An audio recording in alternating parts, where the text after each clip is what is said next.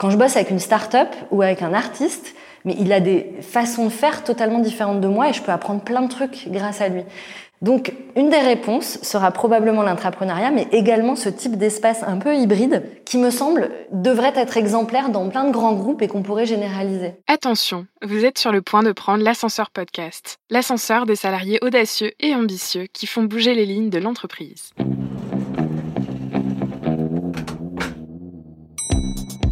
J'ai une idée, euh, et si on faisait ça On va euh, faire quelque chose qui va être utile pour le monde. Alors, waouh, c'était vraiment une expérience extraordinaire. On pensait aussi avoir un, mindset ouvert pour accepter aussi de changer? On peut tout apprendre, ça c'est clair. Tu peux pas avoir mon intelligence et ma soumission en même temps. Tu sais, c'est un peu comme le truc dans Astérix, quand tu X27, il faut le formulaire bleu. Il Faut avoir du culot, faut avoir de l'envie, faut avoir du courage. Ah ben on a rien sans rien. Avoir une communauté derrière soi, ça donne une force de dingue. Ils l'ont fait, pourquoi pas moi? Bonjour, c'est Mélisande. Aujourd'hui, j'accueille Magali Laourcade Sicardi, qui était, au moment du tournage, responsable de la Villa Bonne Nouvelle, vitrine d'innovation RH du groupe Orange. Dans ce podcast, on parle beaucoup de profils atypiques, de soft skills et de collaboration. Notre échange est orienté humain et on vous souhaite d'en être inspiré pour créer des projets collaboratifs et y intégrer des personnes différentes. Vous verrez que l'énergie positive de Magali est 100% contagieuse, alors servez-vous-en pour passer à l'action. Bonjour à tous et bienvenue sur le podcast de l'ascenseur corpo. Donc c'est Mélisande aujourd'hui qui réalise l'interview et j'ai la chance et le plaisir d'accueillir Magali, là où Carticardi, si je ne me trompe pas, de Orange. Donc euh, Magali, déjà tu vas nous, en dire plus sur ton parcours. Hein. Euh, je veux déjà noter que je suis très très ravie de t'avoir aujourd'hui, que c'était compliqué de savoir euh, du coup avec nos différents échanges et qu'on a eu de la chance, on a réussi à se caler cette petite cette petite heure. Donc c'est génial. Donc Magali, est-ce que tu peux nous parler de toi? Oui. Alors euh, coucou, bonjour à tous. Moi aussi je suis très très heureuse et je euh, trouve l'initiative de l'ascenseur euh, vraiment très très chouette. Donc je suis heureuse d'être là avec avec toi aujourd'hui et avec vous. mon parcours, alors j'ai un parcours assez atypique. Moi j'ai un background littéraire, j'ai fait des études d'histoire et j'ai travaillé 15 ans dans les nouvelles technologies et dans le digital. Donc j'ai déjà en soi un parcours un petit peu voilà atypique. Euh, et si je peux dire euh, une chose, euh, je pense, importante de mon parcours, en tout cas de mon rapport au travail et au monde de l'entreprise, c'est que j'ai eu la chance de faire plein de stages différents avant de rentrer justement dans le digital. Et lors de mon tout premier stage, qui était dans un cabinet de conseil à la défense, dont je tairai le nom, je me suis dit très vite, donc j'étais jeune, hein, je devais avoir moins de 20 ans, je me suis dit, je, ce que je sais, c'est que je ne sais rien, mais en tout cas, ce dont je suis sûre, c'est que je refuse d'être schizophrène pendant toute ma carrière et je refuse de jouer un rôle tout au long de ma carrière et d'être quelqu'un d'autre dans mon monde euh, professionnel et euh, une autre personne dans, le, dans la vie privée. Donc, c'est génial. c'est génial parce que c'est justement ce qu'on disait avant le podcast et je te, je te disais la même chose de, moi, donc euh, c'est génial. Et, et, du coup, c'est peut-être un des. je vais pas vous expliquer, voilà, ma carrière en long, en large, en travers. C'est pas le sujet mais en tout cas, c'est pour dire que s'il y a un apprentissage que j'ai fait très tôt par rapport au monde du travail, c'est celui-ci. Et du coup, c'est le refus de la schizophrénie. Et je voulais être moi-même, euh, voilà, tout au long euh, de ma carrière. Et du coup, euh, le fil rouge de l'ensemble de ma carrière, donc j'ai toujours travaillé dans le digital et les nouvelles technologies. Et le fil rouge, c'est vraiment le plaisir. Et j'ai toujours, et l'innovation, puisque j'ai toujours occupé des postes hyper disruptifs. J'ai d'abord fait du planning stratégique, c'était vraiment de l'analyse de tendance de consommation sur justement les nouvelles technos, quelles étaient les technos qui arrivaient et quels étaient les usages de ces nouvelles technologies. Après, j'ai fait beaucoup euh, de conseils en marketing et en com, toujours autour de l'innovation, euh, de la veille, de la prospective. Après, j'ai pris des postes de com interne et de com externe. Et enfin, j'ai pris euh, un poste à la Villa Bonne Nouvelle, donc, qui est le laboratoire d'innovation RH et de la transfo du groupe Orange et dans lequel je mène des expérimentations sur le futur du travail. Alors, on reviendra. c'était long. Euh, on reviendra euh, tout à l'heure sur la Villa Bonne Nouvelle. Non, c'était pas très long. C'était très bien. Euh, moi, j'aimerais déjà savoir, euh, parce que tu l'as dit rapidement, que tu avais fait des études d'histoire, histoire de l'art, c'est ça? Ouais, d'histoire. D'histoire, et que ensuite tu as bossé dans la techno mm. et chez Orange en digital. Alors, moi, ma première grande question, c'est comment est-ce qu'on fait pour passer d'études d'histoire à le monde de la tech? Euh, Eh ben, je redis ce que j'ai dit au départ. Donc, ce que je sais, c'est que je ne sais rien. C'est Socrate qui a dit ça. Euh, et en fait, ça s'est fait euh, alors j'ai pas envie de dire euh, par chance, il y, a pas très longtemps, une femme entrepreneuse euh, très investie dans les euh, cercles féminins me disait il ne faut pas dire Mag que tu as de la chance, il faut dire que tu as saisi des opportunités. Donc on va dire que j'ai saisi une opportunité probablement. j'ai rencontré un patron à l'époque qui était quelqu'un d'exceptionnel et qui recrutait que des, des, profils très atypiques. Et il m'a recruté parce que j'avais bossé chez Amnesty International et chez Libé à Libération et dans ce grand cabinet de conseil voilà et que j'avais un, parcours, euh, enfin un profil atypique puisque j'avais fait des études d'histoire. Et du coup, euh, il recherchait ce type de profil et donc il m'a fait confiance et donc il m'a fait rentrer euh, dans voilà dans, dans, ce secteur des nouvelles techno alors que je n'y connaissais rien et j'ai été jetée dans le grand bain des télécoms comme ça et c'était pour mon plus grand bien parce que la chose que ça m'a appris c'est d'apprendre vite. Totalement. Ben, c'est comme ça que j'imagine tu es passé de poste en poste finalement avec euh, à chaque fois des apprentissages que tu as fait toi-même. Euh. Exactement. Et je dois dire que dans tout ça, euh, c'est vraiment la collaboration. la capacité de me connecter avec des collègues géniaux, la capacité de se faire confiance entre nous, la qualité des liens qu'on a pu avoir. Il faut dire qu'à cette époque-là, à mon tout début de carrière, j'étais vraiment entourée par des gens avec des profils très différents et, euh, vraiment dans une ambiance de travail super positive. Et c'est vraiment des autres que j'ai pu apprendre, notamment sur ce secteur des télécoms, mais pas que, sur vraiment la techno, le hard, qu'est-ce que c'est qu'un réseau. Enfin voilà, tout ça, je l'ai appris effectivement sur le tard. Et du coup, je dois dire que ça m'a permis ça me permet aujourd'hui, en tant que professionnel, parfois, quand des gros challenges se, arrivent, de me dire que je vais pouvoir y arriver. Parce que j'ai déjà connu des trucs compliqués. Ben ouais, totalement, je comprends, euh, je comprends totalement. Alors justement, tu parlais des autres, euh, des parcours un peu euh, différents que tu as pu rencontrer, ce que ça t'a apporté. Et avant le podcast, tu nous parlais de mixité. Ouais. J'aimerais bien que tu partages avec nos auditeurs, du coup, l'avis que, que tu en as, parce que je l'ai trouvé très, très intéressant. Merci. alors, je, mais ce n'est que mon point de vue, c'est une conviction en tout cas profonde ce que je vois aujourd'hui euh, du monde des entreprises, des grosses organisations, euh, et je le dis euh, en pesant mes mots, mais c'est beaucoup de consanguinité. C'est-à-dire que je trouve que on est quand même dans des organisations avec des profils assez prototypés, avec des processus de recrutement qui se ressemblent, et du coup, mais allons un cran plus loin aussi, avec des profils qui ont euh, eu les mêmes études, le même type d'enseignement, etc. Bref, des profils assez effectivement prototypés. Et ça, pour moi, ça participe de la consanguinité des organisations et c'est particulièrement néfaste parce que c'est vraiment par la diversité, par la mixité des profils, des cultures, etc., qu'on apprend. Euh, ça, c'est prouvé. Euh, la mixité homme-femme, la mixité intergénérationnelle, la mixité des cultures, des langues, enfin, voilà, des, des compétences hyper importantes.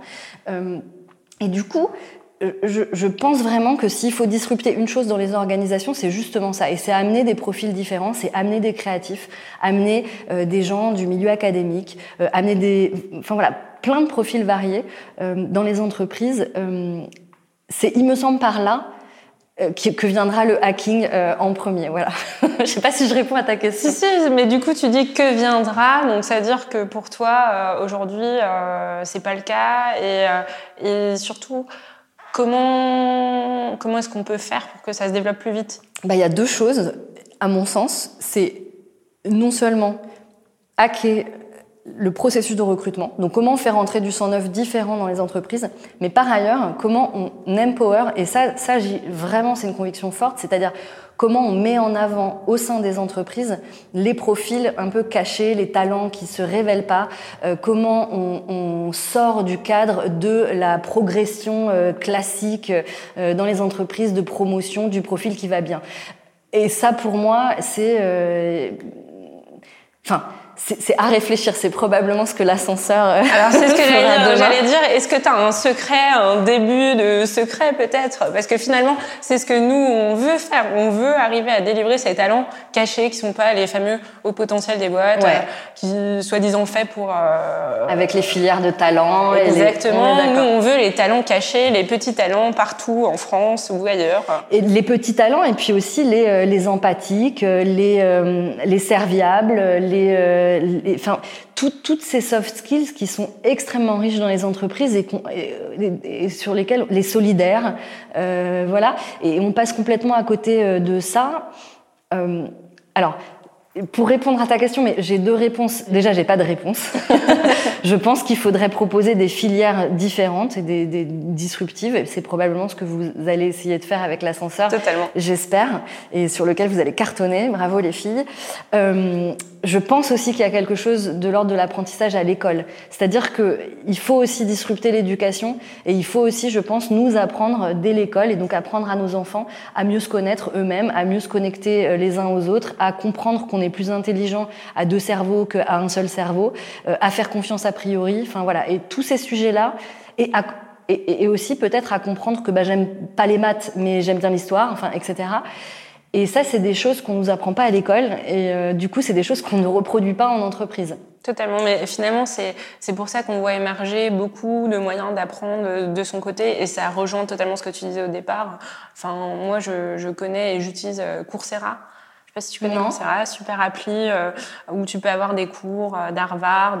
Génial, euh, je surtout, et du coup, sur tout plein de sujets différents. Et du coup, je pense que c'est pour ça qu'il faut qu'on développe justement des capacités d'apprentissage propres, complètement décorrélées de l'éducation. Totalement. Ouais. Et, et je pense déprocesser. Alors, on, en reparlera peut-être après, mais à la vie, la bonne nouvelle d'Orange, donc. On mène des expérimentations aujourd'hui sur les compétences expérientielles. Alors je le nomme parce que c'est Gabriel Boudard qui travaille pour nous euh, et qui fait aujourd'hui une thèse avec le CNAM sur ce sujet. Les compétences expérientielles, c'est comment j'apprends par l'expérience, comment j'ancre par l'expérience, comment, comment j'apprends en faisant, comment aujourd'hui j'apprends grâce à toi qui, qui existe Coursera et que, etc. Et c'est tout l'enjeu de justement proposer des formations qui sortent du cadre de, euh, alors je vais pas les nommer, mais de tous les grands organismes de formation où tu te coltines deux jours euh, d'informations descendantes et, et tu ressors avec euh, pas grand chose quoi. Mm. Alors que là, avec cette discussion toutes les deux, bah, moi j'ai déjà appris plein de trucs Ouais. euh, que je vais ancrer et avec lesquels je repartirai pour longtemps. Euh, et ben ça aujourd'hui, c'est pas des processus qu'on propose dans les entreprises. On parle encore de campus, d'écoles, de filières. Enfin voilà, on reproduit les mêmes schémas depuis l'école maternelle jusqu'à jusqu'à la retraite quoi. Et donc du coup c'est ça, c'est exactement ce process, ce design des organisations qu'il faut, à mon sens, qu'il faudrait repenser. Voilà. Et du coup, des idées pour que ça change?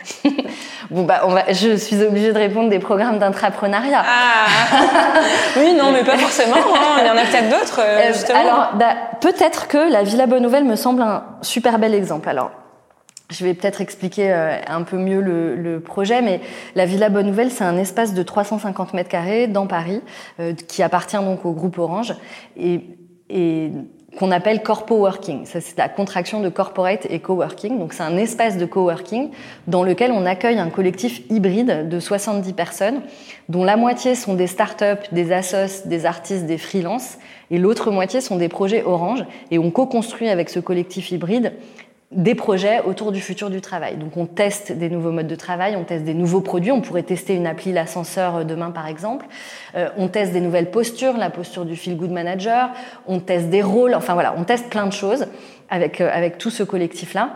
Et typiquement, ce type d'espace que moi je considère comme des bacs à sable de corporate hacking pour les entreprises, c'est des espaces où globalement on fait ce qu'on veut, il n'y a pas beaucoup de règles et où tous les champs des possibles sont ouverts, c'est-à-dire que le test and learn, c'est pour de vrai à la vie, là, on peut vraiment se planter, on peut vraiment essayer des trucs pourris qui marchent pas.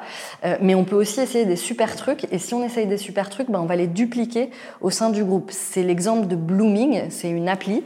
Blooming qu'on a testé à la Villa pendant un an, c'est une appli qui mesure le mood des collaborateurs. C'est une appli qui ensuite a été diffusée au sein de tout Orange Campus auprès de 3000 collaborateurs. Ben, ce type d'espace, comme la Villa Bonne Nouvelle, ça ça rend tangible le monde du travail de demain et ça rend tangible cette posture de hacker dans les entreprises.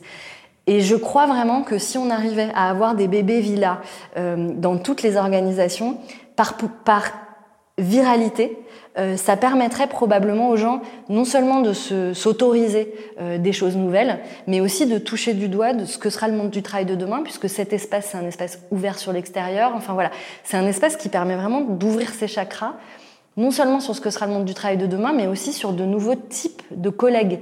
Quand je bosse avec une start-up ou avec un artiste, mais il a des façons de faire totalement différentes de moi et je peux apprendre plein de trucs grâce à lui. Donc, une des réponses sera probablement l'entrepreneuriat, mais également ce type d'espace un peu hybride qui me semble euh, devrait être exemplaire dans voilà, plein de grands groupes et qu'on pourrait généraliser. Alors totalement du coup, pour rappeler à la villa, il y a des entrepreneurs justement, il y a des entrepreneurs. Non, il n'y a pas d'entrepreneurs. Il n'y a pas du tout d'entrepreneurs. Ah, je crois qu'il y avait, il y a des salariés de chez Orange. Ouais. Ok. Donc des salariés de chez Orange qui bossent sur des projets euh, Alors, il y a, d'entrepreneuriat? Du coup, l'entrepreneuriat ou l'entrepreneuriat, euh, on a notre illustre directeur de l'entrepreneur ah studio oui, qui est vrai, Nicolas Brie qui viendra Totalement. probablement parler chez vous. L'entrepreneur, c'est un dispositif différent euh, qui est vraiment un, un entrepreneur studio pour Orange qui est hyper chouette qui accélère des projets d'entrepreneuriat Et totalement Orange. décorrélé du coup de la villa. Alors on n'est pas décorrélé parce qu'on est tout à fait partenaire et voilà, on, Nicolas vient souvent à la villa et on travaille ensemble, mais l'ADN de la villa est, totalement différent. C'est-à-dire que nous, on accueille des projets Orange qui viennent bosser sur leur day-to-day, c'est-à-dire qu'ils bossent sur leurs projets. Normalement, euh, ça peut être, on a par exemple Orange Bank qui vient bosser sur ses projets Orange Bank, et on a aussi des startups qui viennent bosser sur leurs projets de start-up. En revanche, et c'est là où le truc est un peu euh, particulier, euh, il n'y a pas de temps libéré pour venir à la villa. Il n'y a pas non plus d'obligation de travailler les uns avec les autres. Et c'est ça la magie du dispositif. Et pour autant, on se rend compte qu'on arrive quand même à créer une communauté et un collectif avec ces gens qui ne travaillent pas ensemble. Et comment on fait ça? On le fait avec des rites, avec des pratiques tout au long de l'année, et on construit une communauté de gens qui, a priori, n'ont pas grand-chose à faire ensemble. Et il se trouve que la magie de l'expérimentation fait que, à la fin, ils travaillent quand même ensemble. Ils travaillent ensemble parce que, par exemple, cette année, moi, j'ai décidé de les recruter autour de problématiques de qualité de vie au travail. Donc, on a beaucoup de startups qui travaillent sur la qualité de vie au travail et la transformation des organisations. Donc, de fait, ils sont amenés à travailler avec des projets d'Orange. Mais on a aussi une startup qui fait de la food tech, donc ça n'a rien à voir. Et il se trouve que euh, ces deux profils-là, on les a recrutés parce que non seulement ils sont ultra sympas, mais en plus c'est des juristes. Et quand on est juriste dans un collectif, c'est hyper utile. Pour des startups qui commencent, c'est utile pour aussi des projets Orange qui ont des problématiques, etc., juridiques, que sais-je. Et du coup, la porosité et l'entraide, elle se fait comme ça entre les gens. Et pourtant, a priori, ils n'ont rien à faire ensemble. Et pourtant, ils apprennent les uns des autres. Et pourtant, on arrive à en faire un collectif et une communauté soudée. Donc, ce qui compte, c'est la qualité des liens entre les gens. C'est ça qui donnera envie demain aux gens d'aller au travail, je pense. Ok, très bien. Bon, donc euh, à creuser, euh, arriver à créer des liens de qualité. Ouais. Parce que finalement, la vie de la bonne nouvelle, c'est une réponse, comme tu disais, il y en a d'autres. Maintenant, à voir comment euh, ça peut se développer. euh, Ouais. Est-ce qu'il y a d'autres solutions Mais en tout cas, euh, très belle initiative, euh, c'est clair. Euh, du coup, tu, d'ailleurs, pour rebondir, tu parlais en fait euh, de, de bonheur au travail, de qualité de vie au travail. Mhm. Et, euh, et donc, euh, comment, euh, comment ça se développe ça? Pourquoi vous avez choisi ce sujet-là? Euh, Qu'est-ce qui est important là-dedans? Alors, moi, j'ai un background. J'expliquais au tout début que j'ai fait du conseil en marketing et en com pendant longtemps, donc j'ai mis ma casquette de marketeuse en arrivant à la Villa Bonne Nouvelle et j'ai souhaité donner un fil conducteur, comment dire, fort et construire une promotion. Donc j'ai effectivement souhaité euh, nommer cette promotion Business and Happiness. Alors pourquoi? Parce qu'à l'époque, on était en 2007 et Emmanuel Macron venait juste de signer Happy Tech avec Muriel Pénicaud, la ministre du Travail. Et du coup, ça faisait sens euh, dans euh, l'écosystème qui était quand même très très excité à l'époque sur le sujet de la qualité au travail, puisqu'on avait énormément de startups françaises issues de la French Tech qui proposaient des initiatives comme Blooming par exemple euh, sur la qualité de vie au travail et euh, le bonheur, si on peut dire, au travail. Après, mon intention, elle était double. C'est-à-dire qu'elle était de coller un peu à la tendance euh, générale, donc d'être lisible pour l'ensemble des collaborateurs Orange et de l'extérieur, donc lisible dans l'ensemble de l'écosystème. Par ailleurs, j'étais très sceptique sur cette thématique-là déjà. Et du coup, je voyais bien, on avait déjà des messages très forts en 2017 issus euh, de la Silicon Valley, de chez Google, etc. Bon, je l'ai pas nommé, pardon, on enlève, mais en tout cas issus de la Silicon Valley, sur justement une approche très critique du bonheur au travail et de la qualité de vie au travail. Étant entendu que ce qu'on commençait à voir venir, c'est non seulement euh, aujourd'hui dans le monde du travail, il faut avoir le bon diplôme, donc être le bon profil euh, type dont on a parlé tout à l'heure, c'est quand même mieux d'être beau sur la photo, mais en plus, il faut jamais faire la gueule au travail, en fait. Ça, il faut tout le temps être content. Ça, c'est vrai. Voilà. Et donc, du coup, euh, ça, c'est une injonction supplémentaire. Donc, alors qu'on parle de bonheur au travail, on n'a jamais, on jamais autant parlé de bonheur au travail, on n'a jamais autant parlé de burn-out. On se rend compte qu'il y a une injonction très forte aujourd'hui et qui va encore un cran plus loin. Et du coup, mon intention euh, également en recrutant des gens dont c'était la spécialité de travailler sur la transfo des organisations et la qualité de vie au travail, c'était justement d'avoir une approche très critique de ce sujet-là en disant attention, si on parle de qualité de vie au travail, il va falloir le faire avec des preuves, euh, tangible et pas du ping-pong et des, des, corbeilles à fruits. Euh, c'est pas l'objet, quoi. L'objet, c'est vraiment comment on redesign l'organisation pour justement donner la place à tout le monde. Euh, et donc voilà. Donc ma mon intention était vraiment double. D'une part, avoir euh, oui des arguments, enfin des, des, éléments de langage marketing clairs, mais en même temps instruire cette euh, injonction du bonheur au travail et de la tyrannie du bonheur pour Orange. Chose qu'on a fait parce que justement, c'est des, des sujets qu'on a sur lesquels on a beaucoup débattu la happy tyrannie. Et moi, ce que je constate aujourd'hui, c'est qu'il y a énormément de littérature qui sort sur ce sujet euh, dans l'écosystème. Je pense au livre de Julia de Funès ou de Nicolas Bouzou. Enfin voilà, il y a plein de, de littérature sur ce sujet-là aujourd'hui. Mais tu peux nous parler du coup de la happy tyrannie?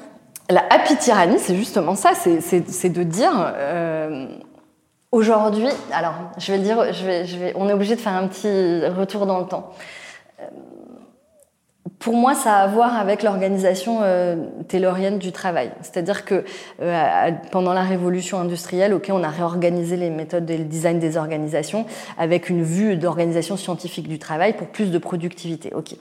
Euh, et du coup, ça a été formidable puisqu'on a été très productif, mais ça a été une, comment dire, un asservissement, euh, certes, une, une, subordination forte pour pour les salariés. Ce qui était, comment dire la contrainte euh, jusqu'à aujourd'hui était plutôt autour de nos corps.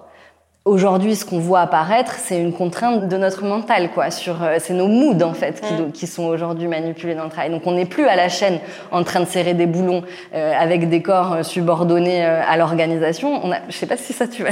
Si, complètement. Je trouve ça super sympa. Mais c'est des, ça, ça, va beaucoup plus loin. Je vous invite à lire Dominique Méda qui a fait un que sais-je qui s'appelle Le Travail et qui reprend toute l'histoire du monde du travail et c'est absolument passionnant. Et donc du coup, la happy tyrannie pour moi c'est justement cette injonction qui va jusqu'à j'ai pas envie de, de, dire maîtriser ou dominer, mais en tout cas qui va jusqu'à euh, t'enjoindre d'être heureux au travail. Voilà. Et ce qui pose une problématique, puisque le bonheur, c'est quelque chose de profondément personnel. Donc c'est pas à l'entreprise, c'est une responsabilité totalement individuelle, quoi. Oui, c'est vrai. Donc euh, voilà. Euh... On va loin, on déborde de l'intrapreneuriat. C'est ça, non, mais on est là pour ça, on est là pour euh, déborder, euh, et pas que parler d'entrepreneuriat, justement, parce que nous, on pense certes que l'entrepreneuriat, c'est une réponse, mais on sait aussi que le mot entrepreneuriat, c'est finalement, euh, euh, c'est finalement, ça veut dire plein de choses et rien dire en même temps. Ça parle pas à tout le monde. Hein. D'ailleurs, nous, on a mené une étude qui nous a montré euh, noir sur blanc qu'il y avait 50% des gens qui ne connaissent pas le mot. D'accord. Donc déjà, euh, parler entrepreneuriat, c'est compliqué puisque les gens ne savent pas ce que c'est.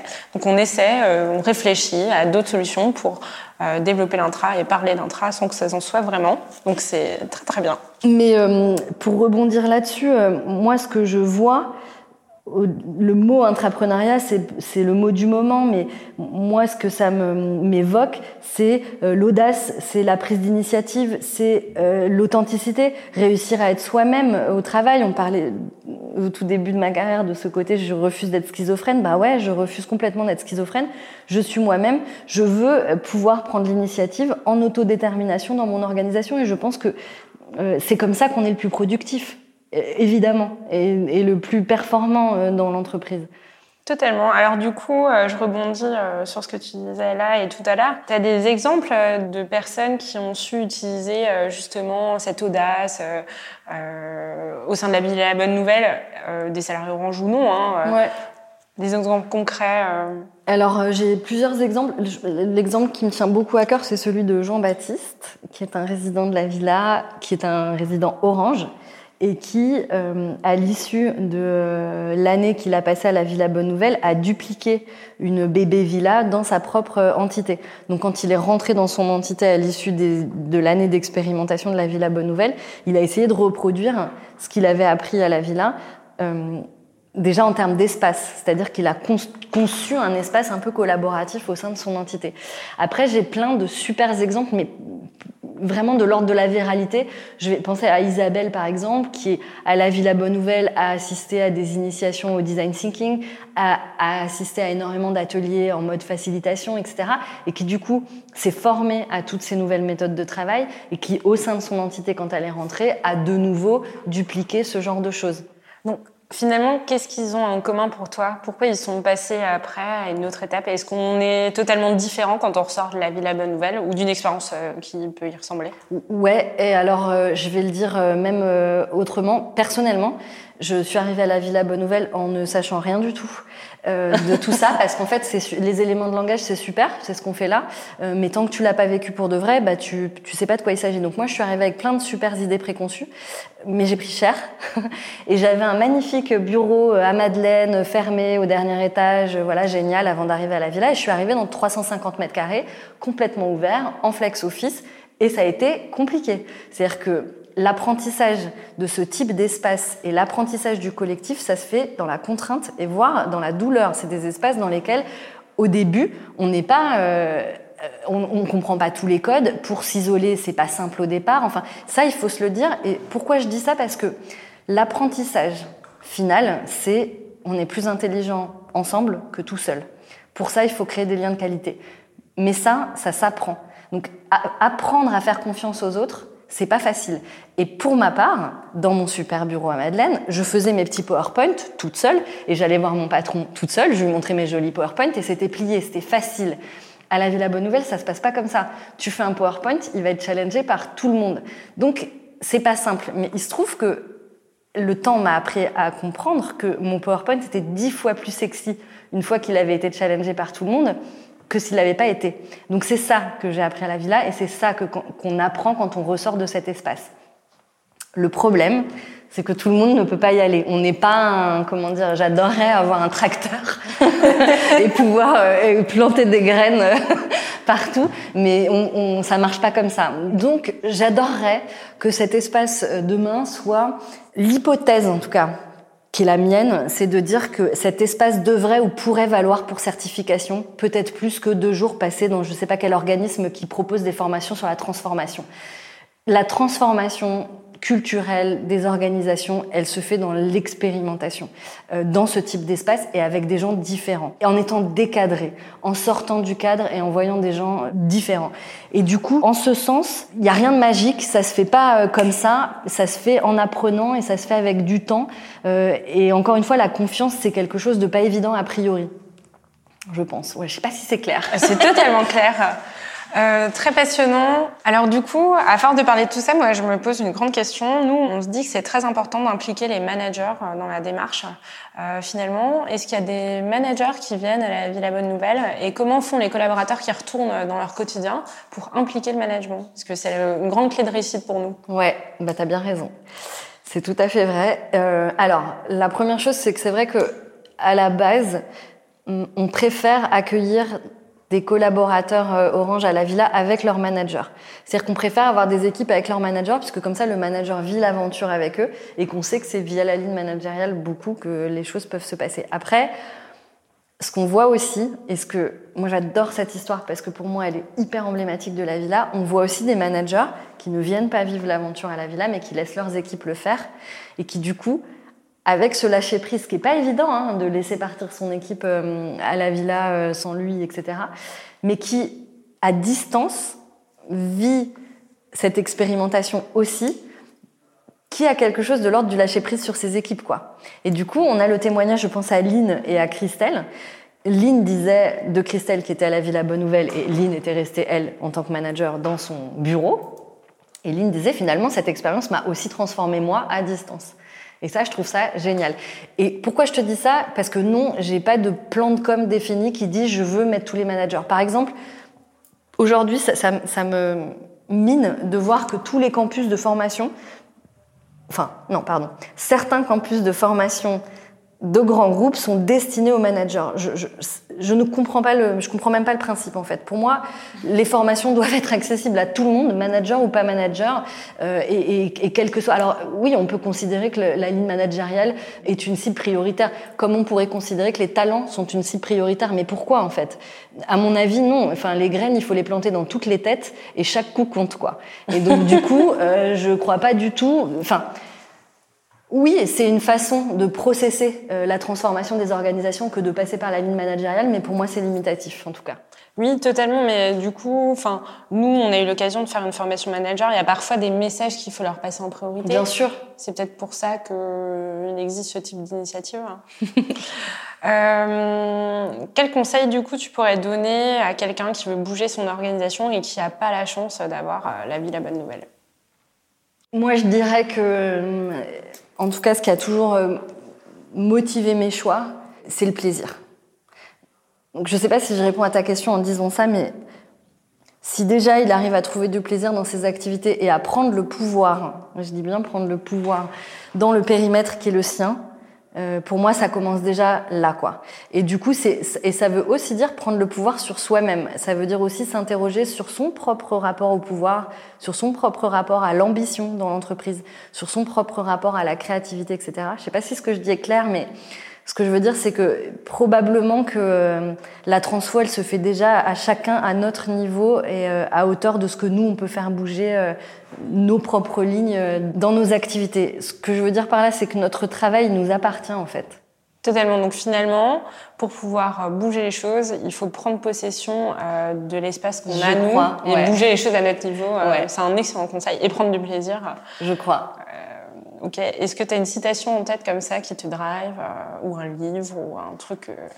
Alors, j'ai un livre génial en ce moment, je suis complètement monomaniaque sur ce truc, c'est Armut Rosa, qui est un philosophe allemand contemporain de l'école de Francfort, qui a beaucoup écrit sur l'accélération du temps et qui vient qui avait écrit un opus un peu dark euh, sur l'accélération du temps. J'entends nouvelle techno, etc. Le temps qui nous échappe, le monde liquide d'aujourd'hui, et qui a écrit un nouvel opus qui est beaucoup plus positif, qui s'appelle Résonance, et qui explique que dans le monde qui est le nôtre, on ne peut pas décélérer. C'est-à-dire que le monde va hyper vite et celui qui décélère, hyper. Et peut-être que la solution, c'est pas de décélérer, mais c'est d'entrer en résonance. Moi, avec toi aujourd'hui, je suis entrée en résonance. On a eu un vrai échange toutes les deux. On n'a pas juste échangé des éléments de langage, on a échangé un vrai truc. Et ben peut-être qu'elle est là, euh, un peu la, la réponse au monde un peu hystérique d'aujourd'hui. Donc ça, c'est un bouquin. Et la citation, je l'ai beaucoup dit, mais c'est vrai que c'est quelque chose qui me drive depuis très longtemps. C'est Socrate, et c'est ce que je sais, c'est que je ne sais rien. Donc ce qu'on vient de se dire, c'est très bien, mais peut-être que demain, ce sera autrement. Voilà, moi ce que je sais, c'est que je sais rien, et que dans le monde qui est le nôtre, tout bouge hyper vite, et que j'adorerais avoir des solutions toutes prêtes, mais j'en ai pas. Donc, donc il faut euh, les construire. Donc il faut les construire, et il faut les construire au jour le jour, quoi. Exactement. Ben, franchement, c'était passionnant. J'ai adoré ton authenticité, tous tes tips. Euh, je retiens euh, que, en effet, ce qu'on sait, c'est qu'on, ce qu'on sait, c'est qu'on ne sait rien. Je, je vais y arriver. Et du coup, euh, nous, on fait ces podcasts justement pour le côté inspirationnel, tout en sachant que oui, les choses bougent. Mais t'entendre toi, entendre tous nos autres intervenants, on espère que ça va justement aider les gens à euh, bouger les choses, à être authentiques, à être audacieux. Et c'est ce qu'on veut. Cool, voilà. super programme. Ben, merci beaucoup à Magali et on te dit à très très vite à la villa ou ailleurs. Salut Merci d'avoir écouté notre podcast jusqu'à la fin. Aujourd'hui, on espère que comme nous, vous avez été inspiré par l'invité du jour qui a pris sa carrière en main et qui est passé à l'action pour innover de l'intérieur. Si vous êtes encore là, c'est que l'épisode vous a plu. Alors rejoignez-nous et abonnez-vous à l'ascenseur podcast sur votre chaîne de podcast préférée comme Apple Podcast, iTunes, Google Podcast ou SoundCloud. Pour nous aider à dépasser les frontières, pensez à laisser un commentaire ou une note 5 étoiles. Ça nous permettra d'inspirer encore beaucoup plus de gens comme vous. Vous pouvez aussi partager le podcast à vos collègues et vos amis qui ont des idées, des projets ou tout simplement qui ont besoin de nouveaux challenges professionnels et de booster leur carrière. On vous souhaite une semaine pleine d'ambition et d'audace. On se retrouve mardi prochain pour un nouvel épisode de l'Ascenseur Podcast.